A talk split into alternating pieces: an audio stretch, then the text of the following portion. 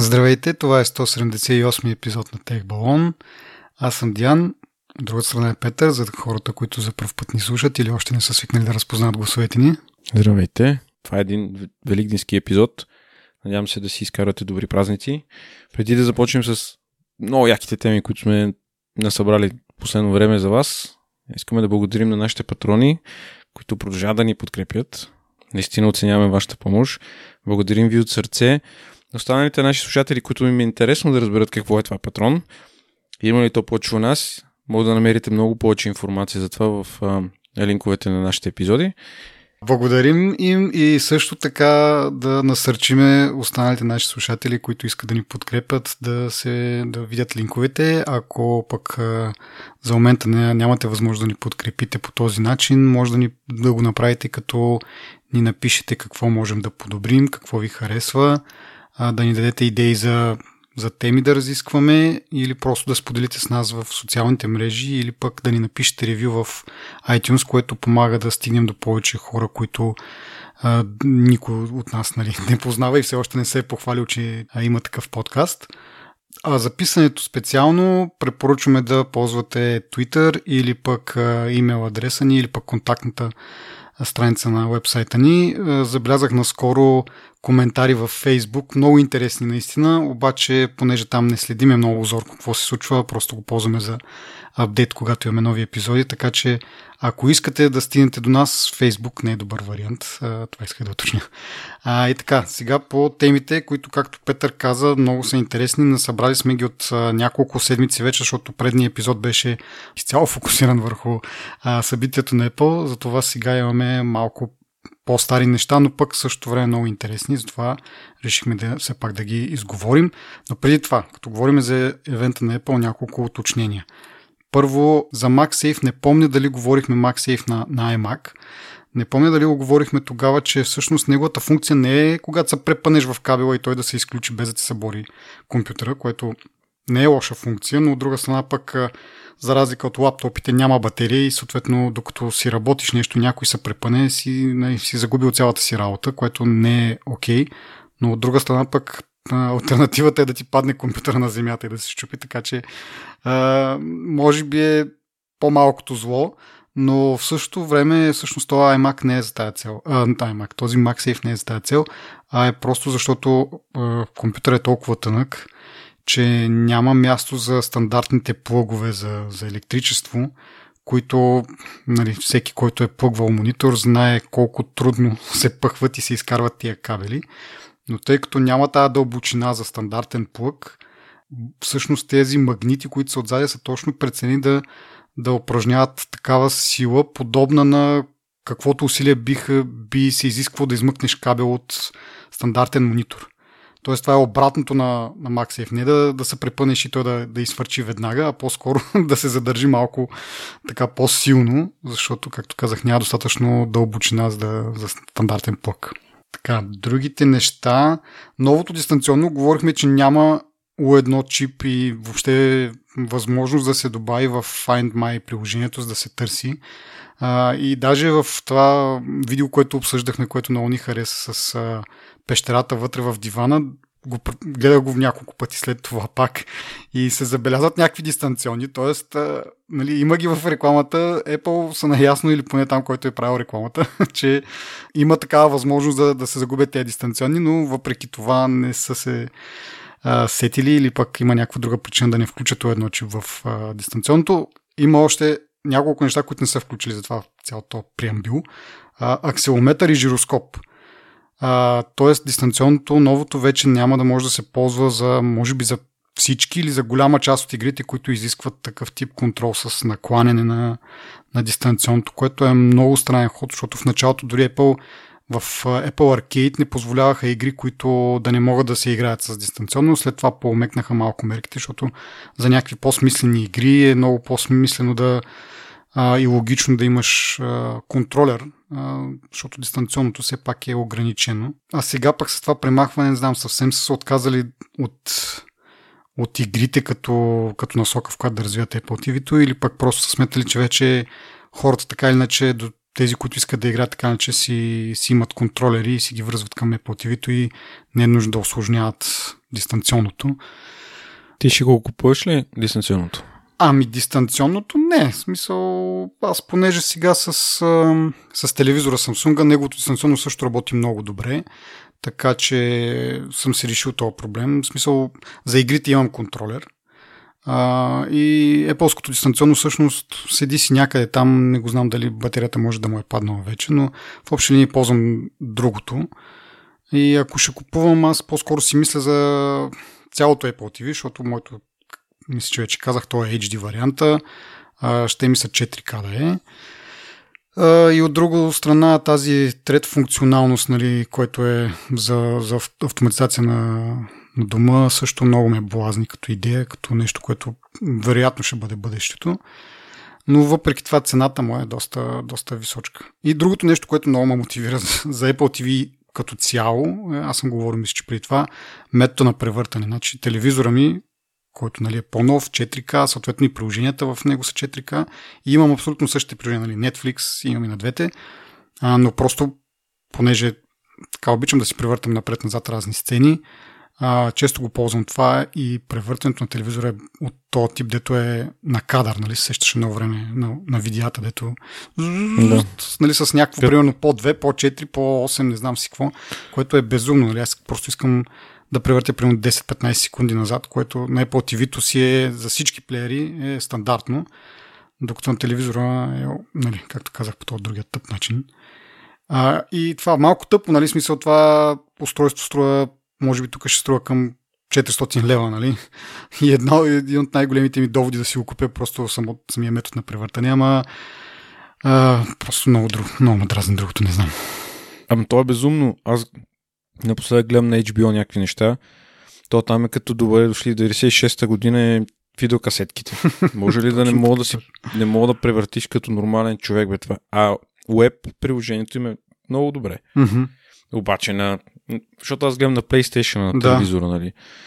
Много е гадно, бе, човек. Това е... смърт е това, разбираш? И смърт, буквално отврат. Мисъл, Съгласен съм с теб, както казах.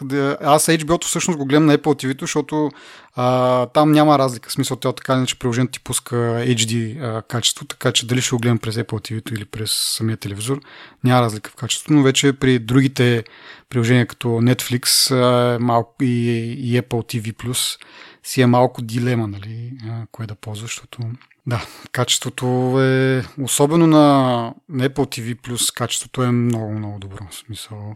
На, на Netflix, въпреки че е 4K, просто те правят една тъпа компресия, дето пак го прави на ни гадни квадрати от време на време се виждат някакви артефакти.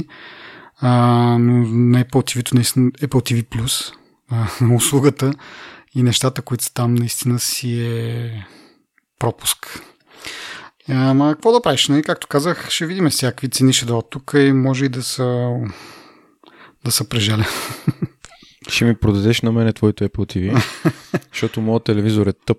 Ти пък с HD какво ще правиш? И имам HD телевизор. Еби, ня, нямаш ли 4К телевизор? На него ще ползваш приложенията, пък на другото ще го правиш умно. Притежавам, да.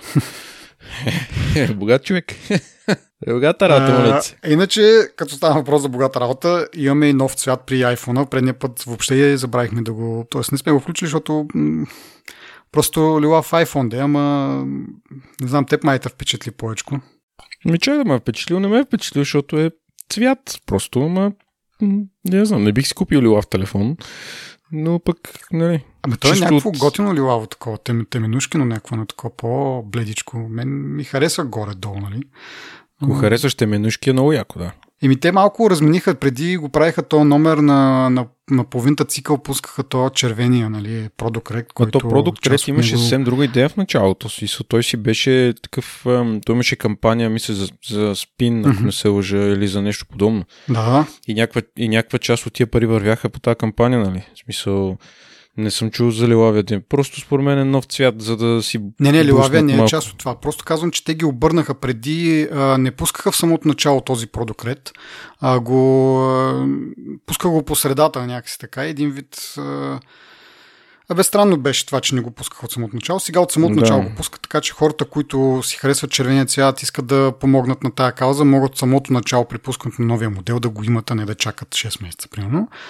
И сега лилавото е за хора, които не са някакви, не ги следят много нещата изкъсо, не държат да се веднага на първи ден с най-новото, пък им харесва този цвят и пак казвам, лилавото не е някакво такова крещящо лилаво, според мен е готино като нюанс. Те, те, това го, те това го правят отчасти, за да си увеличат печалбите пос, като последен напен преди следващия iPhone. Защото, нали, знаеш, че сега по това време пускат обикновено конкурентите някакви нови телефони. Между сега и есента, примерно, има някакъв, някаква дупка. То верно, лятото не е много силен сезон като цяло да е, ама все пак още някоя бройка да добавят към това.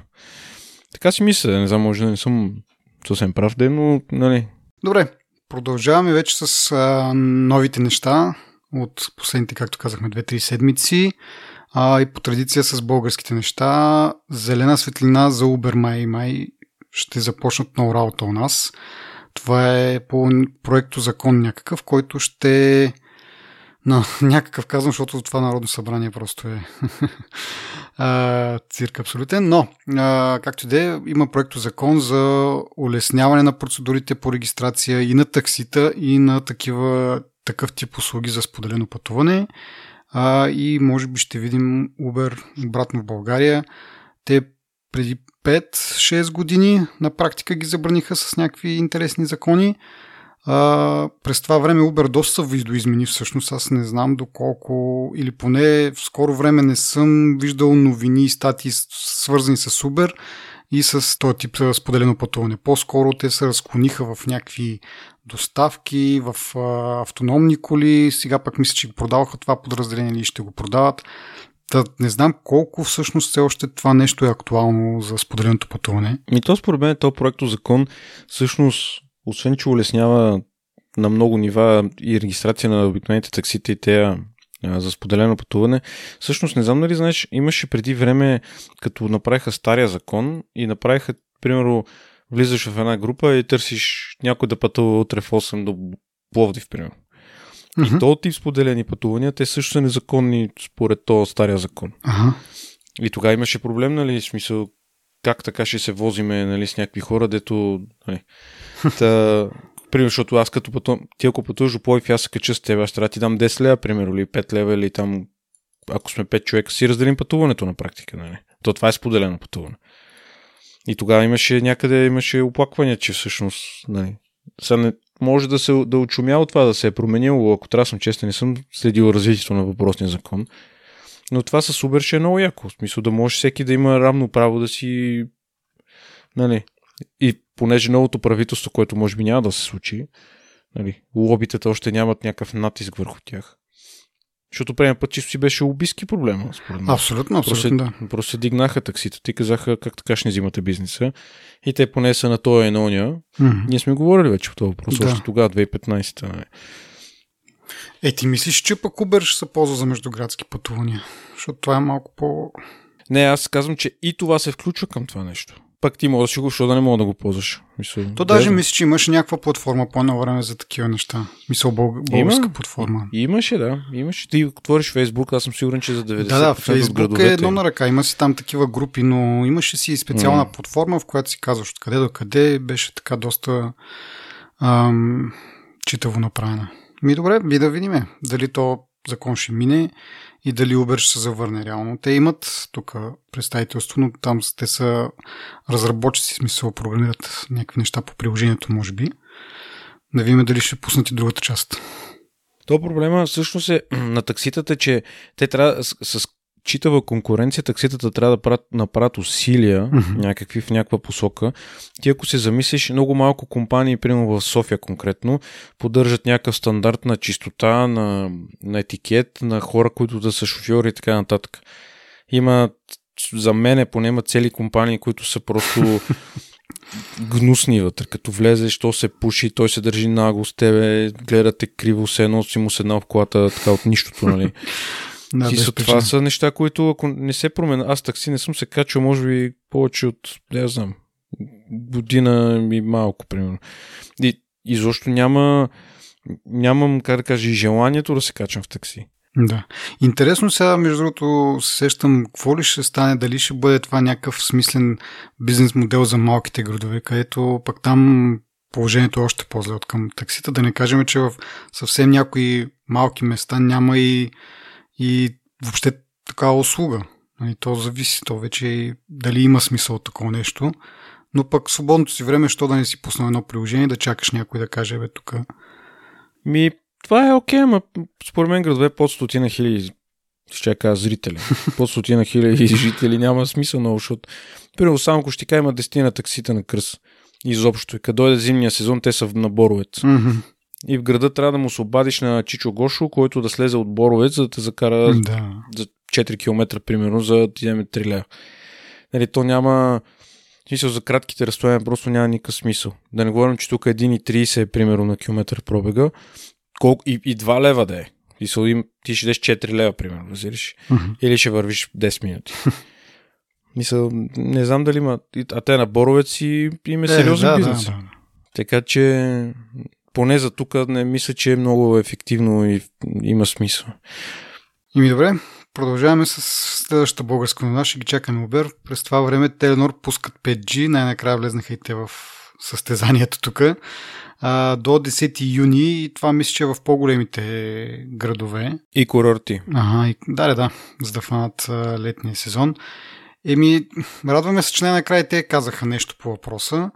Интересното е, че нали, с едно до сега някой ги е държал такива завързани и отведнъж не стига, че обявиха пускане на 5G мрежа, и почнаха и някаква сериозна кампания по а, образоването на хората, що е то 5G, има ли почва у нас. Това е свързано с тия конспирации, нали, които малко така поотихнаха в ситуацията на, на пандемия. Въпреки, че в началото имаха някакви такива корелации, но както и да е, в последно време не сме чували нищо ново за 5G конспирациите, но въпреки това Теленор така една стабилна кампания, забелязвам по социалните мрежи с обяснения какво, защо. Така че да, малко по малко и те ще гледат 5G мрежа. Май те и планове не обявиха и нали, голямата тайна се, но не знам какви ще са плановете. Нали. 34 лева, неограничен интернет, примерно. Да, ми те, нали, Viva.com а, тръгнаха първи, а едно скоро след това мисля, че копираха, направиха нещо подобно и сега остави Теленор и те да обявят. Даже аз мислех, че те са обявили вече такива планове. Май нямат. И може би ще чакат, нали, така мрежката да се поразвие и да, да кажат ето новите 5G планове. Че да видя. МТО ето 35 лева, неограничен план с 5G. Мисъл, абсолютно си еднакви планове ще имат трите оператора. Да имат разлика 1-2 лева, смисъл, което... Нали. Да, да, да. Примерно, много ми е интересно, кое те кара да смениш оператора? Значи, за мен ме, би ме накарало качеството на услугата. Сега дали ще спеста 2 лева в сметката, за да хода да бия пъти и да се занимавам с... Това е толкова неприятно ми е, като вляза в при оператора, защото почва да ми продават, ходих аз преди около месец някъде там по една работа, продават ми човек чак а, а, как се казва това, OCB или мисля, че се казва едно донгълче, да си го пъхаш в порта на колата там, да ти прави диагностика, да ти следи къде си. А, си. ODBC мисля, че беше. О, да. Да. Да. То, то е всякакви тъпоти ти. Не те остава да паднеш на земята, разбираш? В смисъл, то е толкова гадно и досадно и отвратително. В смисъл, това е най-мизерният бизнес за мен. В смисъл, съвсем с- ръка на сърцето го казвам, противно ми е изобщо. Та няма какво да ме накара аз отида, примерно, си сменя оператора, ако моят оператор не намали качеството до такова ниво, че е да нетърпимо, примерно. Мгм. Така че с техния картел то е ясно. Сядат, разбират се, единствено новите собственици на Viva.com малко там разритаха кошера, нали? И общо взето, нали? Ама то това е до време, защото няма къде да ходиш. Ще седнат пак на масата, ще си стиснат ръцете, плюс-минус 1-2 лева планове и това е. Аз затова даже съм, не очаквам, кажа, не съм изненадан, че не казват нищо за плановете, защото пак казвам, на мен си ми е ясно 35 лева ще бъде и толкова, около между 33 и 36 примерно. Айде. Еми, да, да. Ами аз мисля, че съм разказвал вече за моите перипети тук с смяната на оператора. Аз го направих по-скоро на пук, защото Да, картела работи в, и, и в отгледна точка на това, че плановете за, за нови абонати са едни и същи са доста неизгодни, а пък плановете, когато си вече абонати преподписваш, са доста по-различни. И това е за всичките оператори, нали, което е малко така интересно. Каква случайност. Но както и да е да не задълбаваме, защото вече мисля, че съм го разказал, не е чак толкова интересно. Добре, продължаваме нататък с вече международните теми. Една по-забавна такава тема, в която производителите на, на един софтуер за кракване на телефони са се похвалили, че скоро ще могат да да поддържат и да, да, как да кажа, да кракват и съобщенията, които са разменят в сигнал, които са една от, една от приложенията, които са, се имат така за по-сигурните за комуникация, наравно с Telegram. Мисля, че те двете са така доста фокусирани и ориентирани към това да предоставят така услуга. Съответно, Celebrite а, са казали, че скоро ще могат да, да когато имаш телефона, нали, и с техния софтуер ще можеш да разкодираш тези съобщения. Съответно, сигнал са го взели това навътре, как така ще им се бъркат в файловете. И е, няколко месеца по-късно след това заявление на Селбрайт, Сигнал пък пускат блокпост, в който обясняват как е, случайно са намерили а, нали, то софтуер и всичките там донгали и необходимия хардуер, който Селбрайт продава по принцип на такива правораздаващи агенции. Но така да е, сигнал някакси са здобили с, с, с техния софт и се оказало, че той е доста така бъгъв и доста дупки в сигурността има. И дори казват, че с а, някакви определен, определени файлове, които по принцип нищо не правят на, на устройството, на телефона, а, могат така да направят, че да, да направят софтуера на Cellbrite безмислен общо взето. И така е много готино като намигване. Се едно ми хубаво, вие ще ни кракнете нашите файлове, ама пък ние ще сложим тук един-два файла в нашето приложение. И когато ваш софтуер се опита да прочете телефона, данните, които се свалят от телефона да бъдат а, разбъркани такива, разбарабичкани, да не могат да се прочетат, да не е нищо смислено. А, и така доста се посмях аз на, на тези неща. И казват, нали, в своя блокпост, CEO-то на Сигнал казва, ние с радост нали, ще а, дадем повече детайли на Селбрайт да си оправят бъговете, ако те дадат пък детайлите, които, или т.е. дупките в сигурността, които използват, за да пробиват сигурността на, на телефоните. Много, много ме кефи как софтуера, който се използва за да кракваш софтуери, всъщност може да го кракнеш много бързо. да. Това на много ме разсмяка да го видях. Смисъл, нали, то е хубаво, нали, защото наистина хората с самочувствие, не само софтуерите, ами хора с самочувствие, които са крайно нападателни, нали, обикновено се защитават много добре. И това е супер. Другото нещо, което ме разсмя е тези файлове, които използват на Apple, които са си техни файлове, дето според мен Apple могат да ги осъдат за това нещо. Mm-hmm. Да. Това е още по-забавно. На мен ми е интересно защо, как така тези от сигнал са намерили са се здобили с... А, то, аз не можа да разбера. То си е софтуер плюс някакъв хардуерен донгъл, който а, един вид ти е като лиценза. Така че не е хардуерно устройство, както след малко ще говорим за Grey което е хардуерно устройство, нали, някакво такова black box, което просто връзваш телефона към него и то си върши нещата. На Cellbrite е софтуер, който се инсталира на Windows, плюс трябва да имаш този донгъл, който да доказва един вид, че си го купил този софт. А, но да, забавното е, че явно те разчитат на това, че продават този софтуер само на правораздаващи агенции и не очакват от тях да тръгнат да ги хакват.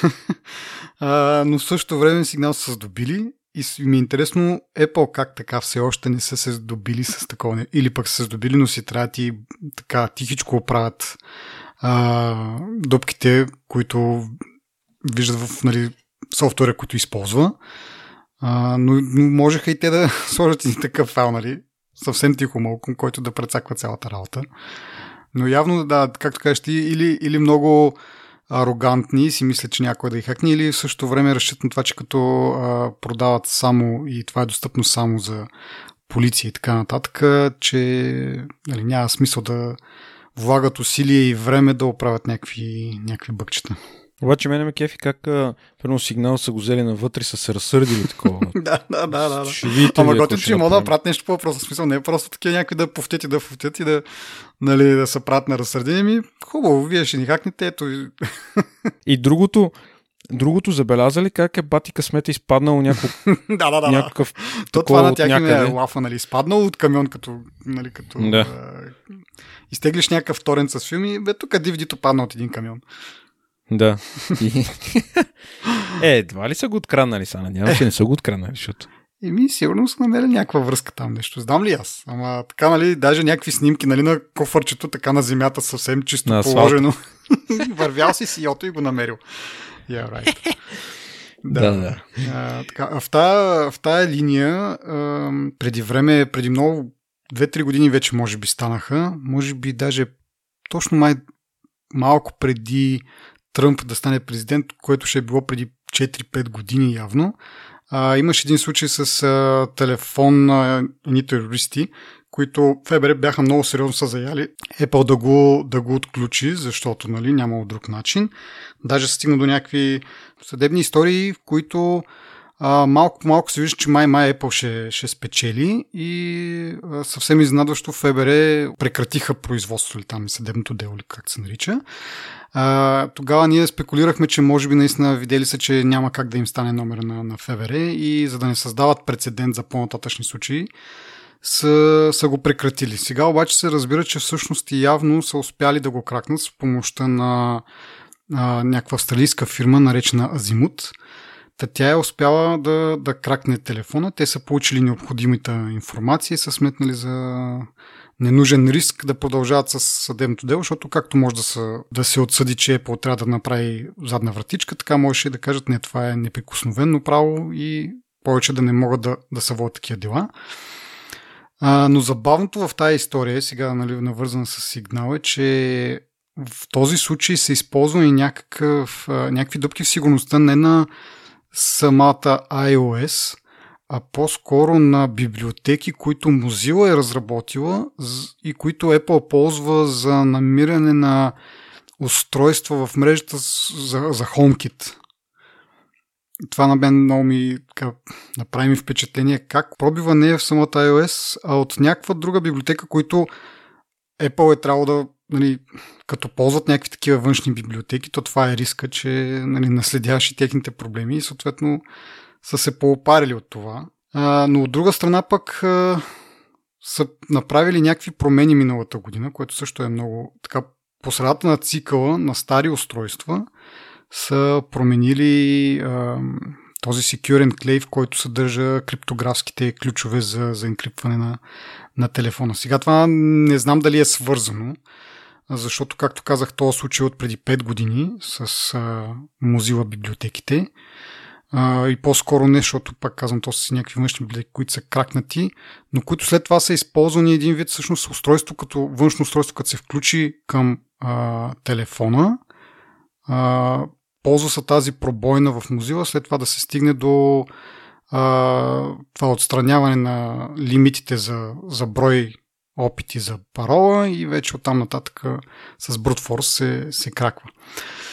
Та така де, Apple миналата година, есента 2020 година, по средата на цикъла на старите телефони, които са с A13, т.е. старите устройства с A13, които са iPhone 11, iPad mini, iPad Air, мисля, че също, по средата на цикъла те сменят този Secure Enclave на версия 2, което то мисля, че даже някаква част, отделен чип ли беше или, или беше част от а, основния чип, процесора там? Отделно е, мисля. Отделно, аха. Добре, значи малко по-лесна е била смяната, което е много яко, защото нали, принципно сме свикнали, че хардуера си е хардуер. Това е, ако има някакви проблеми в него, даже сме говорили за такива случаи, в които се открива хардуерен проблем в, в чипа и всички стари устройства са уязвими на, на даден тип хак. И то се използва по-скоро, се използваше, ние като сме говорили за, за джелбрейкване.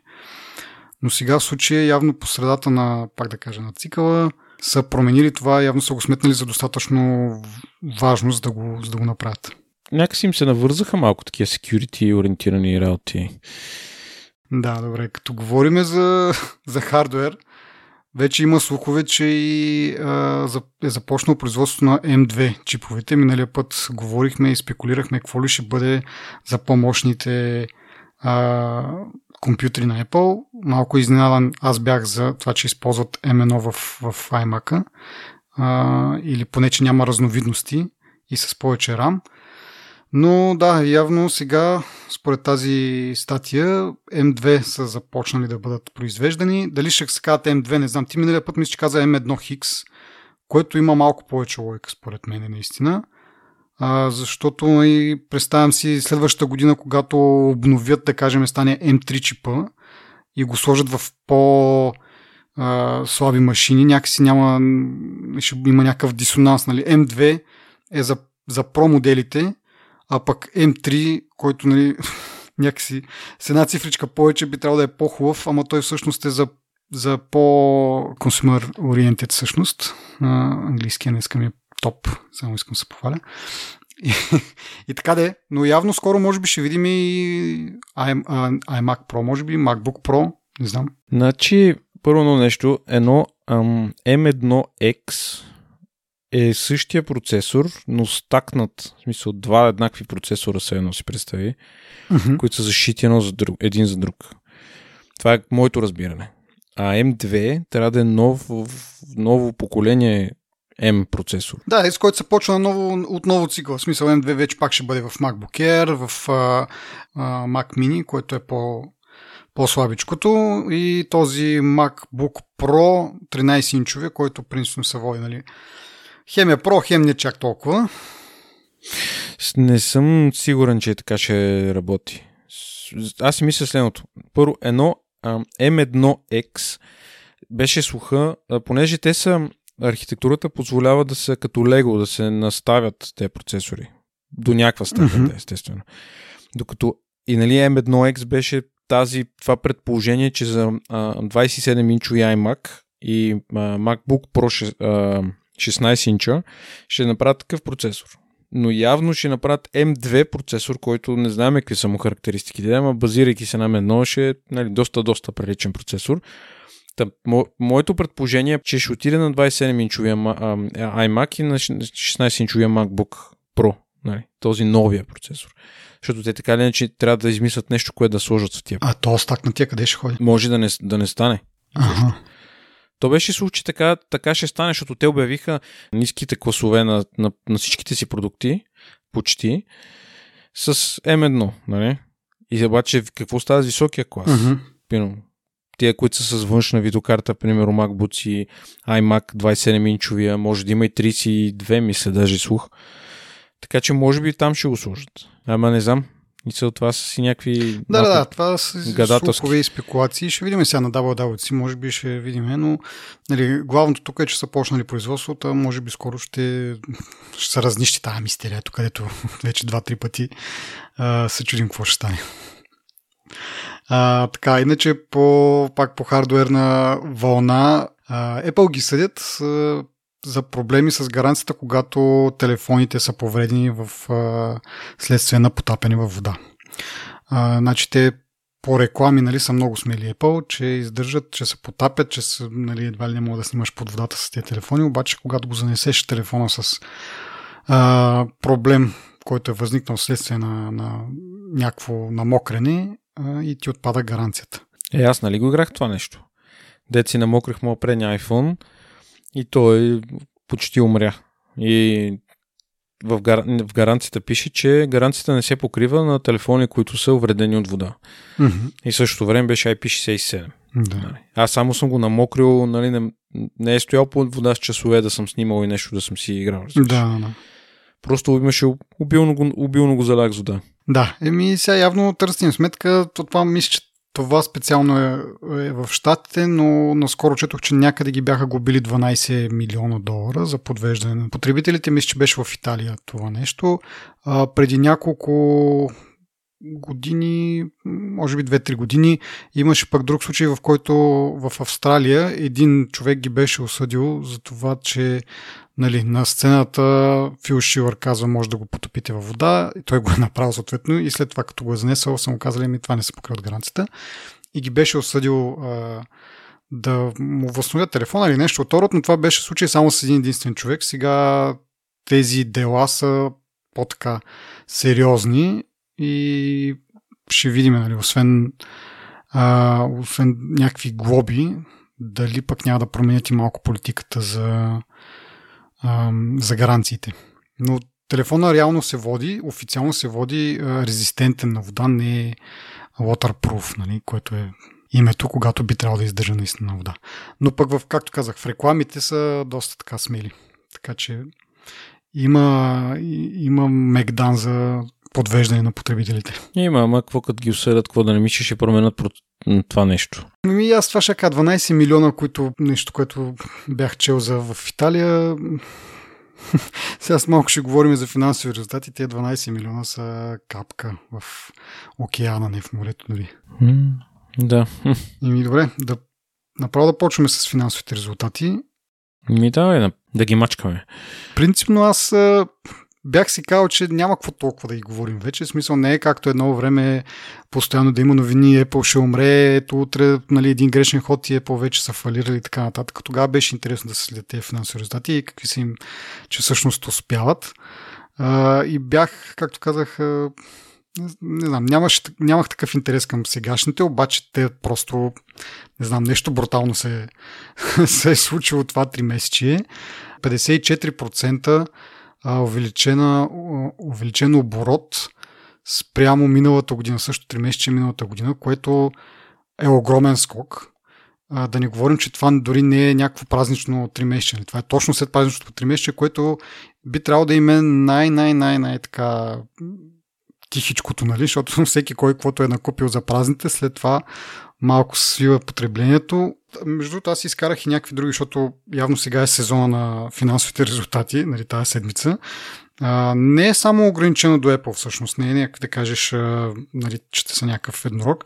А, само набързо ще кажа. Microsoft имат а, 44% увеличение при печалбата обаче, не при оборота. Оборота им е доста по-малко, но пък явно са направили някакви такива подобрение в, в ефективността и имат доста повече печалба от миналата година.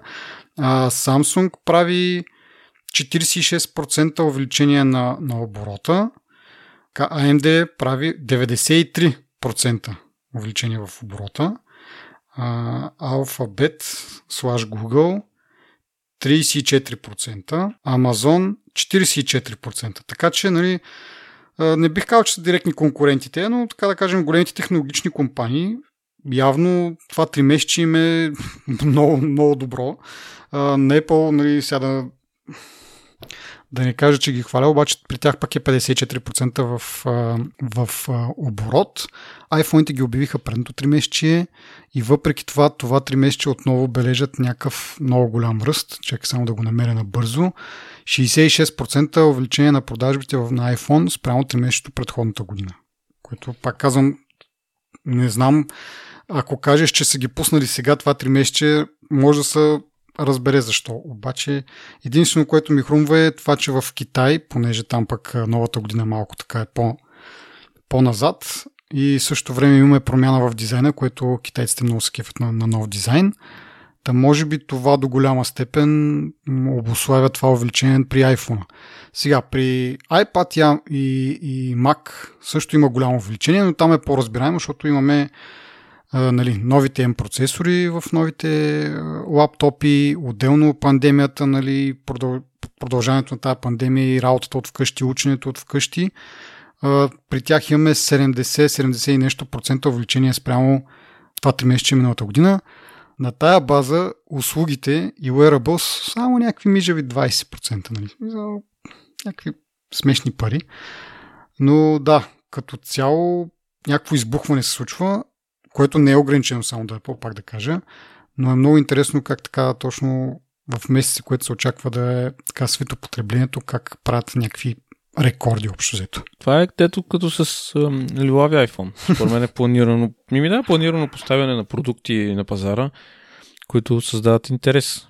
И те сега с това M процесор направо каквото се искат могат да продават, когато се иска, според мен.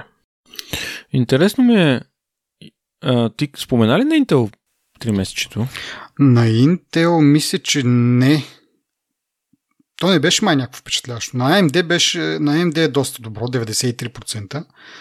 А, но Intel мисля, че не, нямам го тук в изкарените бележки.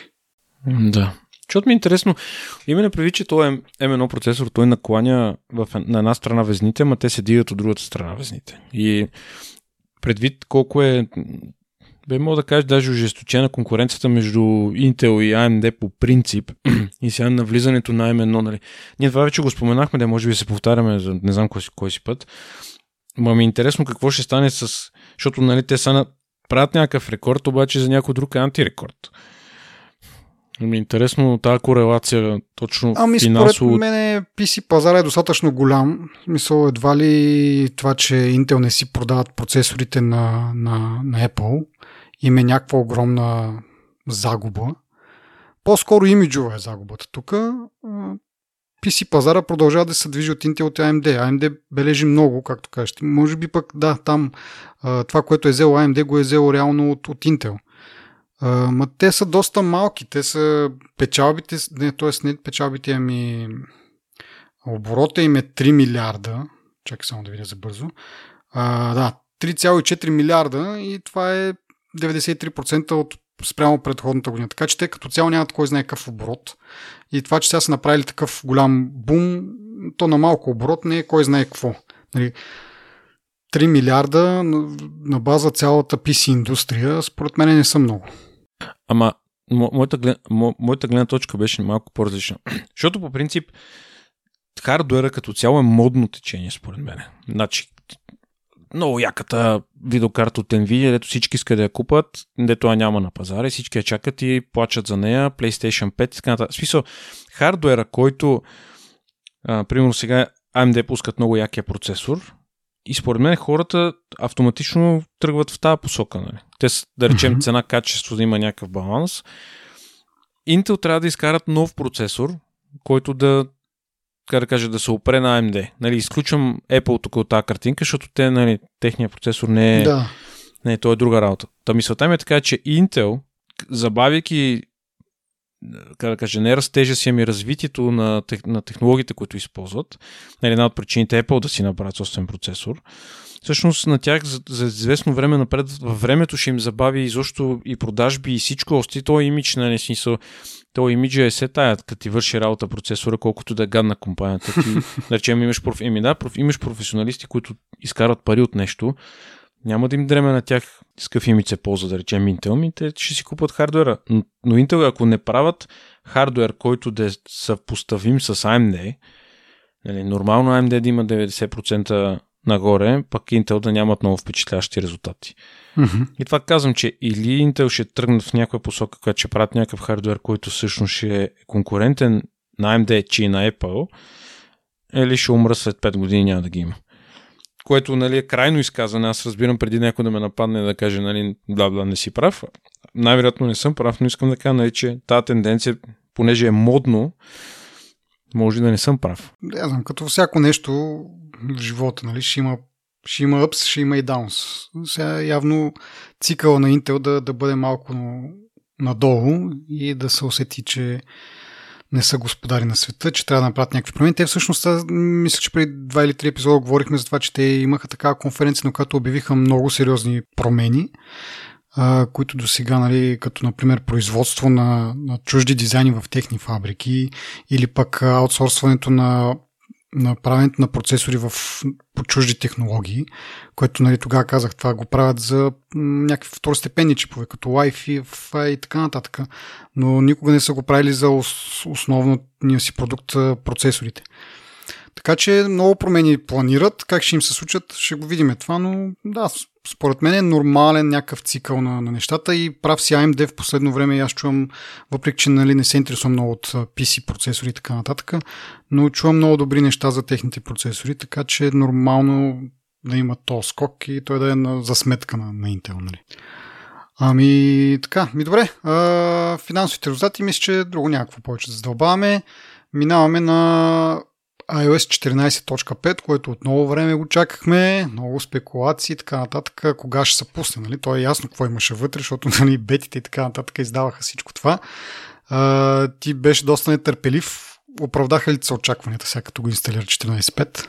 Ако трябва да съм честен, в живия живот не, не виждаш, в смисъл това, което е съществено е а, нали, прайва си частта, която е нали, да не те тракват и така нататък. А, един път като го пуснеш това, оттам натам си е нормален iOS, нали. Има няколко нови емоджита, отключването с часовника, което аз нямам часовник, не го използвам. Та не мога да кажа, че успях така да се развълнувам всеки ден да стане и чай да си отключа новия нали, iOS 14.5. Ама да, мисля, че е приличен апдейт. Има леко усещане, нали, по-различно усещане в работата, поне на моят телефон, не знам. Мисля, бърз е, мазене, нали, не намирам бъгове за момента. Mm-hmm. Така че мисля, че е окей. Okay. Да. Абе, из... и на мен така мал, малко повече хайпа ни дойде. смисъл, айде да дойде, да дойде 14-5, супер, е, дойде. Еми, да, добре, хубаво. Не, реално погледнато аз основно, така като замисля, чаках а, тази промяна, която е в а, 5G. А, нещата, когато си с две карти, преди не можеше а, да ползваш две карти, да ползваш 5G.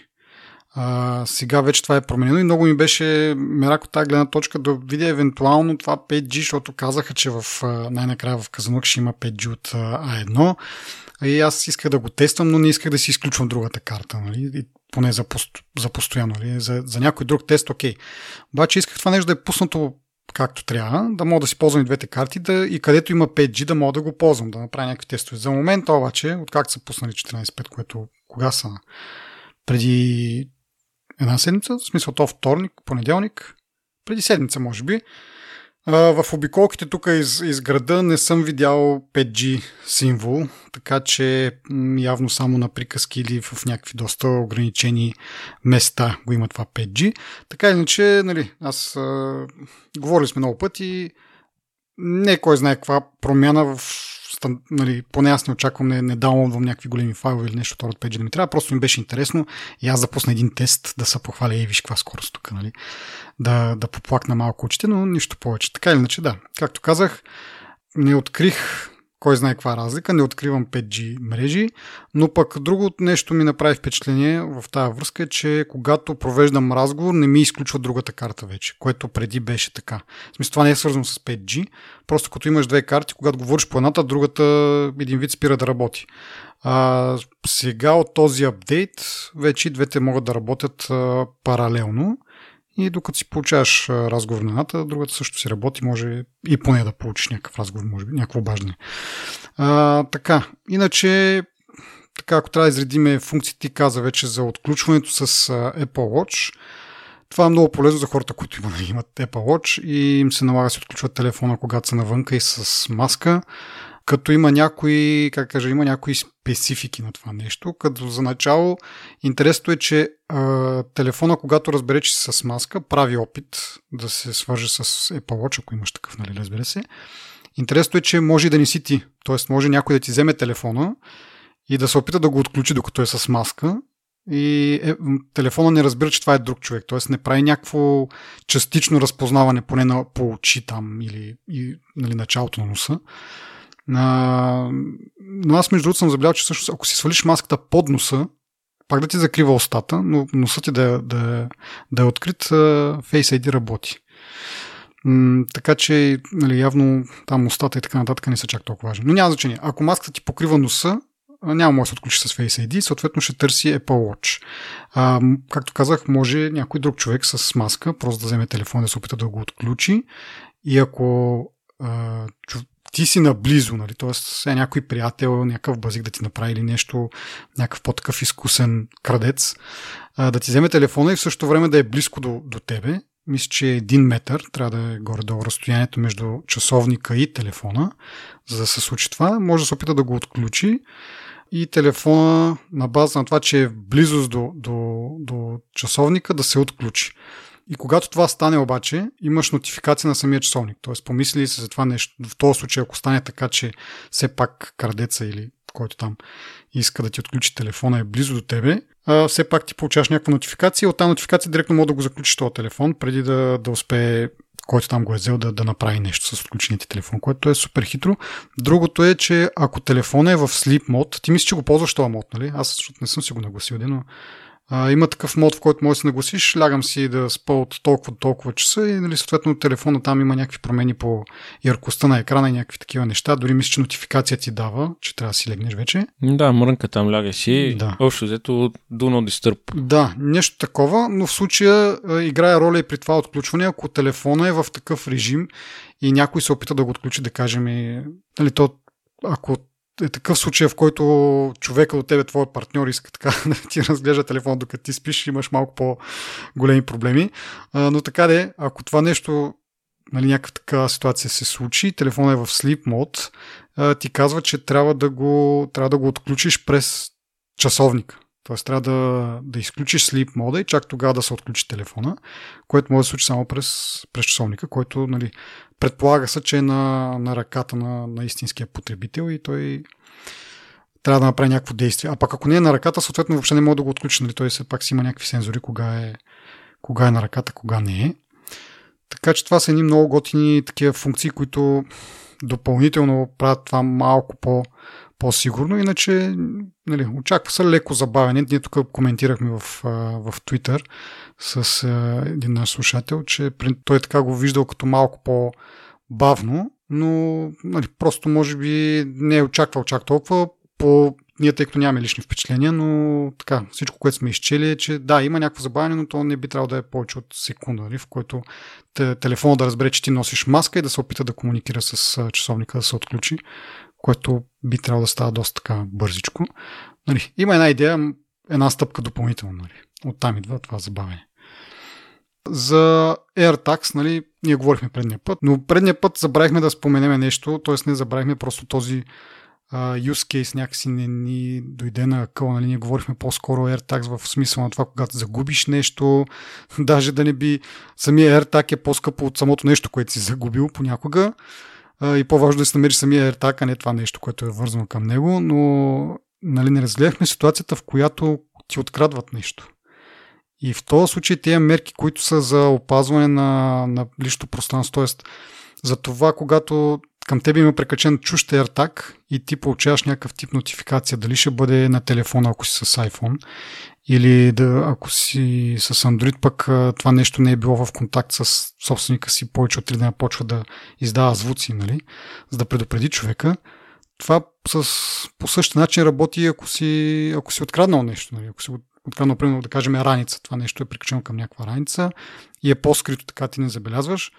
Ако имаш iPhone, може да разбереш, че тая раница се следи и можеш да, не, нали, да се простършваш малко повече, да намериш AirTag, да го фърлиш и да вземеш останалата част, която явно намираш за ценна. Нали? Не казвам никой да го прави, просто давам пример как могат да случат нещата. Другото, нали, ако нямаш пък iPhone, най-малкото след няколко дена ще почне това да пиши, така че ако собственика не си е, не си е намерил до тогава, не си е а, поискал, крадеца ще бъде уведомен, че го следят с, с AirTag, което е малък минус, но явно Apple, не знам, предвижда, че в тези ситуации не трябва ти да се занимаваш да ходиш да си, да си търсиш раницата или там каквото си загубила, по-скоро чрез през полицията това нещо да се случва. По-скоро use case е за, за загубени неща, не, не за откраднати. Защото, както как, даже най-малкото, а, мисля, че даже ако има AirTag с тебе и ти го засечеш с iPhone, а, мисля, че ти дава и съвети как да го изключиш. Ти може да, да има някакво софтуерно дизебване, да не, да не праща твоята локация от твоя телефон, но мисля, че има даже и съвети как можеш да отвориш AirTag и да му махнеш батерията, нали? за да може да спре да функционира изцяло. Така че дори някакви други преминаващи iPhone да не, да не пращат локацията. Което пак казвам, от една страна е помощ на хората, които не искат да бъдат следени, от друга страна е помощ на някой, който ти е откраднал раница или, или нещо друго. Ти ще си купиш и такова нещо? Планираш ли го? Скъпи ми идват, а, просто и няма какво да закачам, както говорихме предния път. А, евентуално бих се замислил, ако беше в някаква форма, да кажем, на кредитна карта, да мога да го сложа в портфела си. Защото нали, най-често какво случва, като ти откраднат или като си изгубиш портфела. Парите няма да ги намериш, но поне си намериш документите, защото това е една огромна галимация отново, нали, документи, карти на ново да изкарваш и така нататък и така нататък. Така че това, ако мога да си го спестя, е голям плюс. Въпросът е, че в момента формата на, на AirTag не позволява прикачането му така към, към някакъв по-минималистичен портфел, който аз имам. И като цяло мисля, че мъжките портфели не са подходящи. Това, което те показаха на самата презентация, нали? женски портфел, който така иначе си има така една връща, която по-лесно да се държи, като нищо мога да прикачиш към него и AirTag. Но, както казах, на мен ми се иска нещо да е малко по-дискретно, защото най-малкото някой може да ви раздели двете неща и да нали, AirTag да го фърли, а пък да продължи с портфела, да вземе парите и портфела да го фърли някъде другаде, където не мога да го намеря.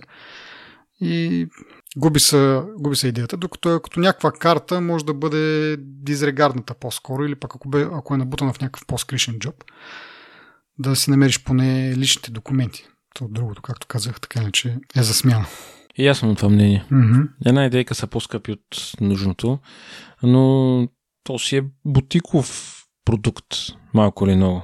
Абе, по принцип трябва да е повече нали, някакъв вид а, инструмент, нали, не толкова, ама имайки пред, нали, все пак Apple. Какво, какво да очакваме от тях, нали, няма да го продадат за 5 долара. Да, да, да. Малко се върна обаче към това, към а, намирането на разни неща, защото имаме една свързана новина.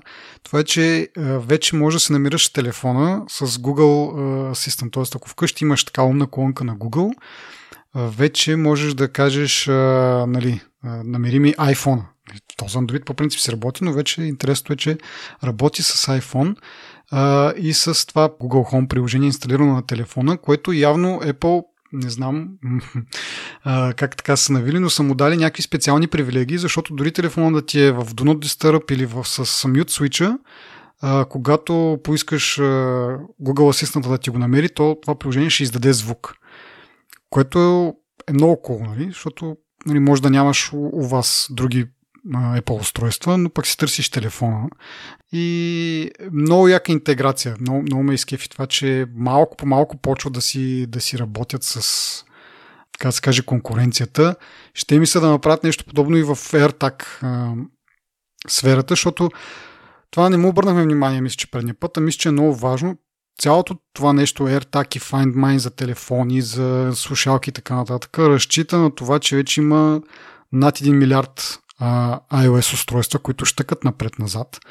А, и тази, така да се каже, мрежата от тази цялата услуга разчита на тази мрежа от, от iOS устройства. Сега да кажем, ако отидеш в някаква държава бедна, където iPhone е прекалено скъп, съответно това нещо там няма да работи. В смисъл, ако отидеш някъде в Африка, където нали, те там са още на такива телефони тип Nokia с фенерчи, това няма как да работи там, защото разчита на тази мрежа. И въпреки това е някакво брутално, нали, яко постижение, нали, че в голяма част от държавите има толкова гъстота на, на iOS устройства, че това нещо да работи по някакъв смислен начин.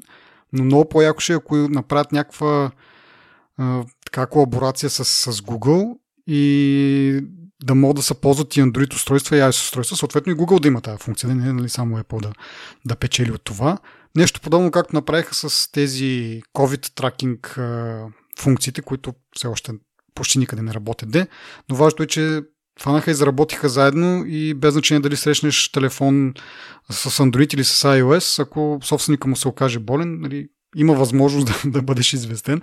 Така че ми се ще някаква такова подобна а, колаборация да направят, защото Apple имат 1 милиард, но Google може би имат а, 2 или 3.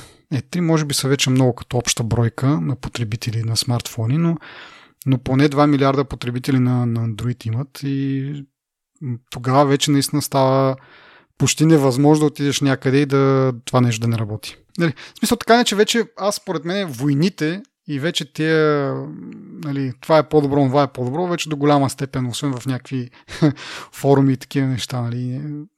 Обзето това вече приключи и според мен вече трябва да премина в някаква, някаква така фаза на на кооперация между двете компании, за да предоставят някакви услуги.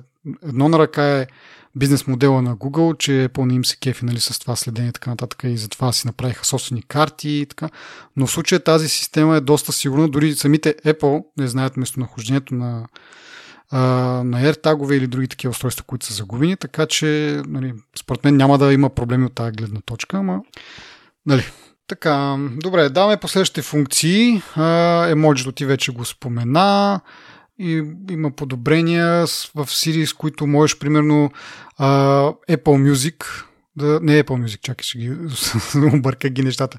А, можеш да кажеш на Siri да, да ти а, пусне някаква музика и то в първия момент ще ти пита кое приложение да използва. Вече нали, Siri разбира кога имаш и други приложения за музика, не само Apple Music, така че можеш да му кажеш да през Spotify, може да му кажеш да пусне и дори някакво приложение за подкасти и аудиокниги, което е хем е хубаво, хем е проблематично, защото аз го тествах това. Нали? Казвам му, нали, пусни ми музика, той ме пита с кое приложение искаш да ти пусна музика и аз му казвам, примерно, а, Spotify. И след малко, като му кажа, пусни ми аудиокнига, то го разбира като същия въпрос, реално погледнато. Или пусни ми подкаст, също тръгва да пуска, нали, айде, в Spotify вече има и подкасти и дори мисля, че ми пусна даже подкаст, не ми пусна просто някаква рандом песен. Пусна ми подкаст, но като му кажа пусни ми аудиокнига, отново използва последното приложение, което си използвал, въпреки че имам приложение, което е специално за, за аудиокниги. И това малко е, не знам, малко е тъпо направено. Отделно, че това не го запомня като някакъв дефолтен плеер, така че след някакво време не е ясно колко, но са казали, че това не е перманентна настройка някаква, както е примерно с да си каже, да кажеш ми браузъра, е то браузър искам да ми е основния браузър, е то мейл клиент да ми е по подразбиране мейл клиента. Това с музиката все още не се случва. Siri го помни някакво време, може би 2-3 дена, една седмица, месец, нямам представа още колко но след някакво време, като и кажеш пак, пусни музика, пак би трябвало да, да те пита. Комбинирано с това, че нали, не можеш да кажеш това ми е приложението за подкасти, това ми е за аудиокниги, да можеш да, да разграничава тия команди. Сега на практика, което от трите да кажеш музика, подкасти аудиокниги, ти пуска едно и също. С тая разлика, че ако кажеш подкасти и, и, и си избрал Spotify преди това, ще ти пусне подкасти на Spotify, което е някакво средно нещо. А, ама да. И стигаме до нали, Това е нещо, което може би нали, най-много чакахме, освен за мен 5G-то. Много голяма промяна нали, ще бъде това. За мен обаче това беше нагласено вече. Аз даже такъв инсталирам го викам сега чакам да като пусна някое приложение да ми каже даваш ли даваш Балканджи и Ово. Ама всъщност се оказа, че то зависимост от предходните ти настройки, които пак а, свързани с privacy, то автоматично ми го е пуснал това нещо. Тоест има една основна настройка, която казваш, искаш ли приложенията да те питат да имат достъп до, до този идентификатор и в случая то това ми е цъкнато на не. Тоест, когато е цъкнато на не, реално погледнато всички приложения не могат да те следят. Не е за всяко, защото можеш да решиш пък на някои приложения да им даваш тази информация, на някои приложения да не им даваш, но има една генерална настройка, което, както казах, според предходните ми настройки, свързани с това, то е по подразбиране е изключено. И така, което е всъщност и това, което ще да направя така или иначе, но ми беше интересно кои приложения евентуално биха те питали за това нещо, да си, да си имаш на ум. Но вече един път, като беше нагласен, не съм го връщал обратно, за да си правя експерименти. При тебе как беше? Питаха ли те отделни приложения или? При мен има много, много странно нещо. Тази опция е греяутната. Не мога да я кликам. Ага. А, и това се случва според Apple. Обяснението на Apple е, нали, ам, Allow Apps to Request to Track е греяутнато, когато е, акаунта на телефона е child акаунт, uh-huh. а, когато използва, когато Apple Edit ти се менажира от а, служебно, пример, от университет или от работа, или Apple Audito е създадено преди 3 дни. Нито едно от тия три работи не е верно за моят телефон, обаче хм. е греяутнато това нещо и това се случва необяснимо е защо за мен на моят телефон е така, но когато е в това състояние, то автоматично е включено и всички апове, които се опитват да те следят, автоматично им се отказва достъп до, mm-hmm. до, до, до тази информация. Нали? Нямаше избора да, да. кош. Да, т.е. ти си на, на моето дередже, само че при тебе нямаш възможност да го изключиш това.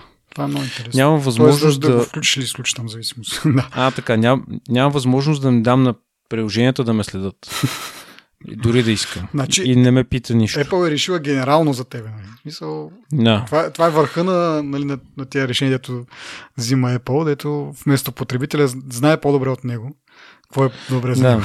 Но се почувствах по-аскан, че Apple си ми, че съм под 18 години. Да, да. нали, И че съм по-млад такъв. да, да. Имаш някаква, според мен, някаква грешка в настройките. Ма не знам. Си нацъкал, да.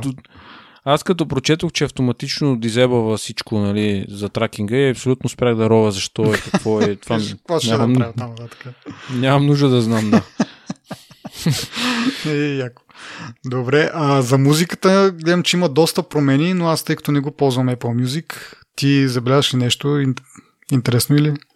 Има интересни моменти в това, примерно като искаш нова песен да си яднеш в, към лайбрарито. Поразместени са някои менюта тук таме, има полирано е малко тук таме, но има една страшна тъпотия, човек, която е сигурно откакто и съществува iPhone-а.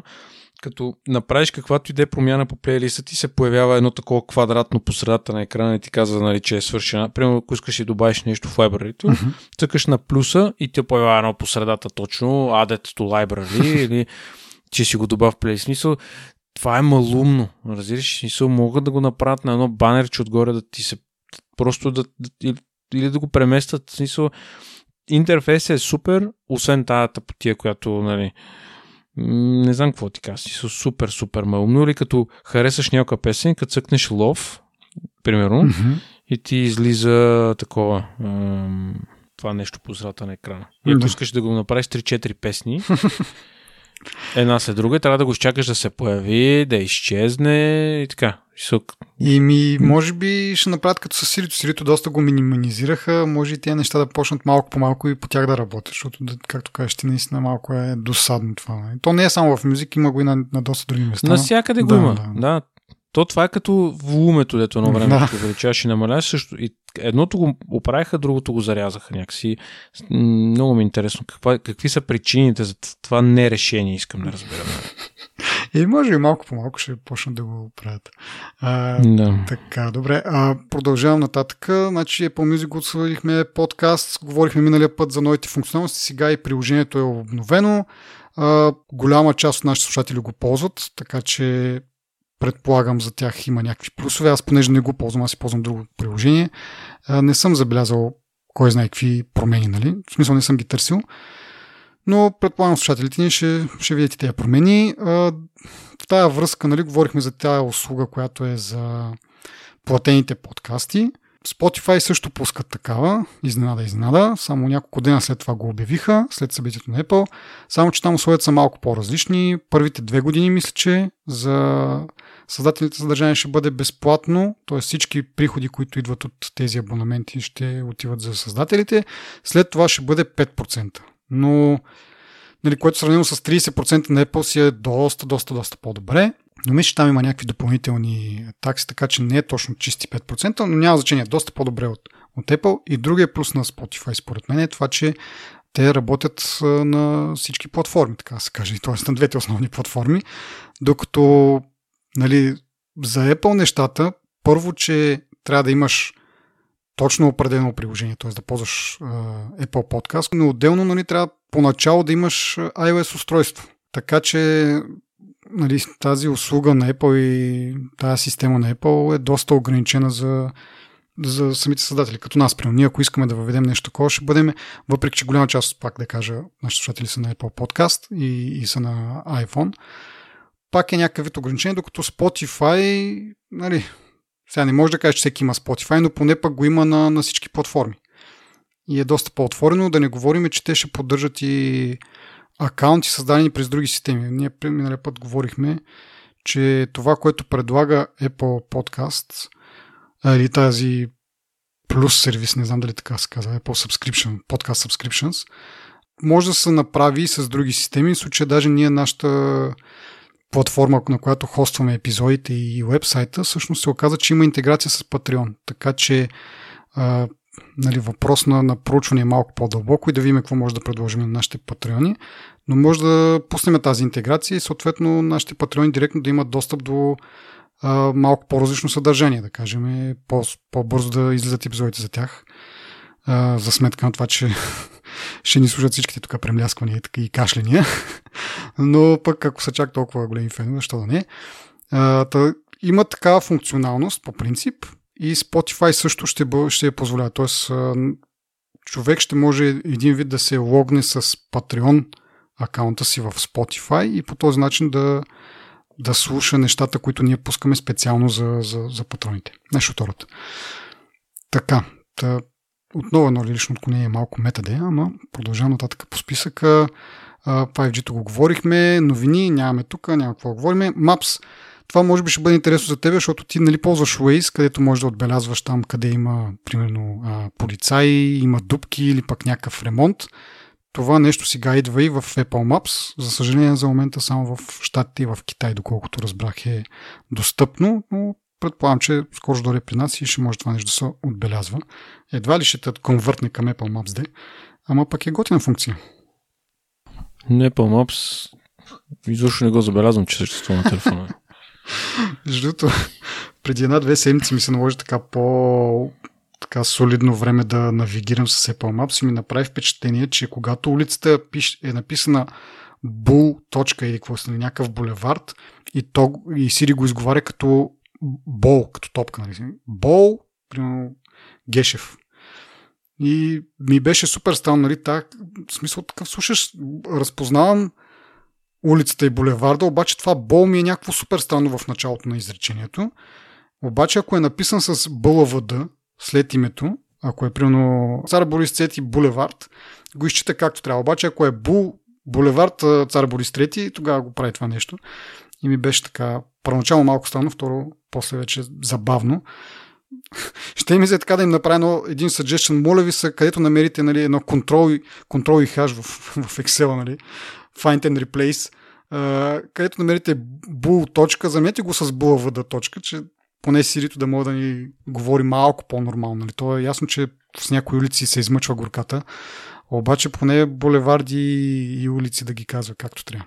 Ти знаеш че аз съм спрял на Waze, абсолютно съм спрял всякакъв говор и звук. Изобщо не използвам гласовата навигация по никакъв начин. Мен само обърква. Примерно след 500 метра завите надясно. Е, не ти ли е разсейващо пък да гледаш екрана нали, постоянно или...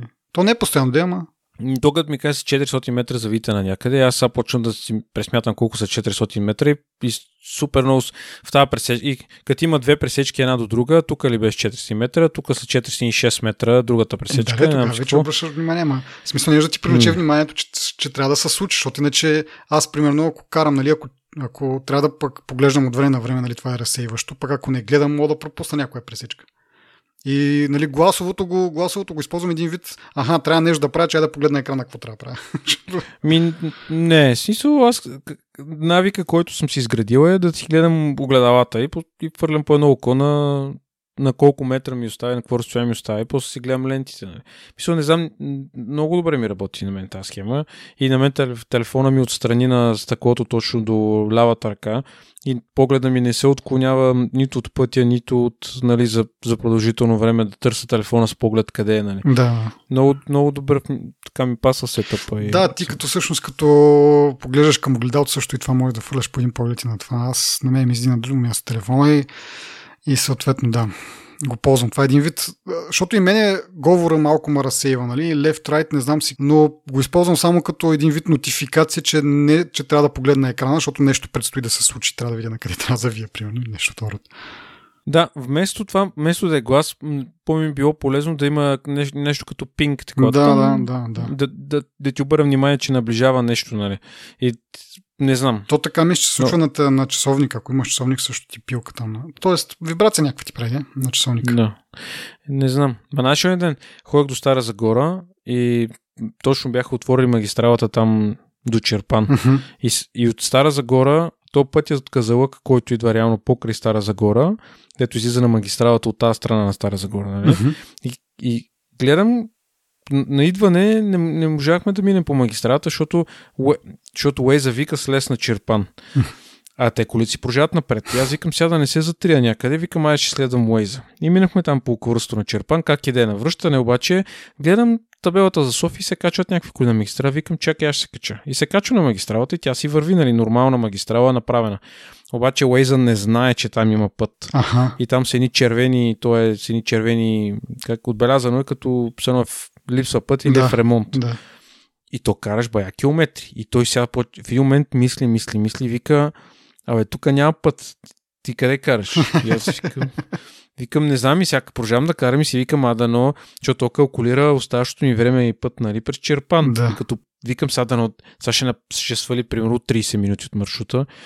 Нищо не свали. Явно не е толкова спестяща магистрала, но поне по-хубав пътя, нали, отколкото. Та, много интересно. А преди не беше така, преди бяха точки. Мгм. И като караш на, на място, ако през една поляна днеска са направили път и ти минеш оттам, и Уес ще, ще сложи ни точки след тебе. И следващия, който мине след тебе, ще ги мънчне. Така беше мънчинг. И опит слава път там. Ма сега явно са го махнали. Това малко ме разочарова. Да. Аз това ще казвам, аз на време, като го ползвах, това много ма кефеше, като в смисъл то беше като някаква игра, нали? И Ти даваше някакви точки и с тези точки какво беше? Имаш някакви а, като седмични рейтинги, нали? Кой най-много ползва един вид приложението, нали? Ако, ако постваш такива... Един вид да, да мотивира хората първо да съобщават за някакви, да кажем, дупки или нещо от род и, и ако няма пък път, съответно да, да им помогнат да прекарат този път, нали, в кавички прекарат виртуално. И с тези точки нещо там имаше, но беше много забавно, Едни както ава- кажеш ти... Аватарчета ти дават. Да, да, да, да, имаше нещо такова аватарчета. Бе, имаше някаква класация готина и някакви допълнителни неща. Вече съм забрал, защото беше при много години, но както кажеш ти, първия, който мине, създава един вид някакъв маршрут и вече другите, които минат по него, един вид да затвърдят това, че наистина се случва. Не си карал просто ти някакъв дивак през полето. нали? И те мънчват тия такова и също даваше някакви точци. Беше много такова геймифицирано, много яко. Мисля, много ми харесваше. М. Да. Ами добре, ми мисля, че това са основните неща за iOS 14.5. Ако ти се сещаш нещо друго, нали, има и други, примерно за там, че може да ги сортираш по някакъв начин, транслейта, някакъв по-бърз, може да, може да го нагласиш по-бърз да транслейтва нещо си. За гейминга има нови контролери поддържани и куп други нали, бъгове и оправени неща, но като цяло мисля, че това са основните неща, освен ако ти не се сещаш нещо друго. Подкаст. Аз се сещам едно за а, подкаст апа. Мгм. Ма ти, понеже беше така засилил, реко да не те прекъсвам. А, за много юзери, този апдейт, който сега е нали, за подкаст апа, всъщност е, е такъв на, крачка назад, е, така да го кажа. Защото изглежда са махнали някакви основни функции в апликейшена и има проблеми с синхронизацията между различни устройства на подкаст апа. И много, много, много оплаквания има за това цялото нещо. И общо взето за много хора е една сериозна крачка назад този апликейшн. Така че нашите слушатели, които го ползват, споделете с нас наистина ли е така и имат какъв е вашия опит с приложението, защото да, другите функции, които ги изборихме тук са, нали, очевидно са с някаква практична цел и са плюс, да речем, или крачка напред, докато това конкретно много, много оплаквания има в това то application и да, интересно ми е дали е така. Те дори мисля, че не са и нови, защото аз това, което и аз видях, че всъщност чака да се оправят тези синхронизации и така нататък, които са си проблеми от едно време. Просто сега се очаква, има те по-скоро е някакъв визуален такъв апдейт на, на подкаста, докато отзаде си е се същата гняз. Не е баш се същата. Има хора, които се оплакват, че а, им липсват, примерно, как, как, да, как да изтриеш вече слушам епизод на, Мгм. на някой подкаст, примерно.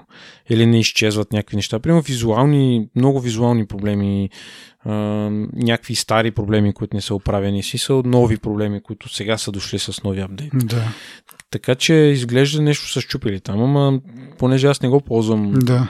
Него и не знам, нали, ако може някой слушател да сподели, ще бъде супер. Да, ами аз използвах това време, между другото, да проверя статистиките на последния епизод само. 20% от слушателите са на Apple Podcast. Аз очаквах доста по-високо число, между другото. 22 са на Google Chrome, което ми е малко странно. Може би е някакъв бъг в това как си репортва даден, дадено приложение от, от Android, как си репортва агента, който е. Но mm. хора, ако наистина слушате през Google Chrome, не знам защо се мъчите, инсталирайте си едно приложение на телефона и слушайте, представям, примерно, ето тук виждам други Castbox 7%, Pocket Cast имаме, Антена Pod имаме, нали, на различни юзер агенти имаме някакво адър, което е странно, но нали, не знам какво е, но както и да е. Инсталирайте си някакво приложение, доста по-удобно е а, за ползване. И най-малкото, както казахме сега, може би ще се изчисти от някакви проблеми с Apple Podcast. Хората, които ползват Apple Podcast, както каза Петър, дайте някакво мнение за вас как работи това нещо. Ми добре, значи това е всичко за този епизод, а? Ми, да. Добре, благодарим отново на всички за вниманието, благодарим нашите патреони за подкрепата и се надяваме да ни пишете с това какво харесвате, какво не харесвате, идеи за, за теми в подкаста или пък поне едно ревю в iTunes. Много бихме се радвали. Както казах в началото, ако решите да се свържете с нас, за което ще сме много благодарни, направете го или в Twitter, или по имейл contact.techballoon.net или имаме си направо страничка за контакти на, на вебсайта, може да я ползвате за, за най-най-най-лесно. Фейсбука го ползвате само за да се информирате, че имаме нов епизод. Благодарим ви. До следващия път. Чао.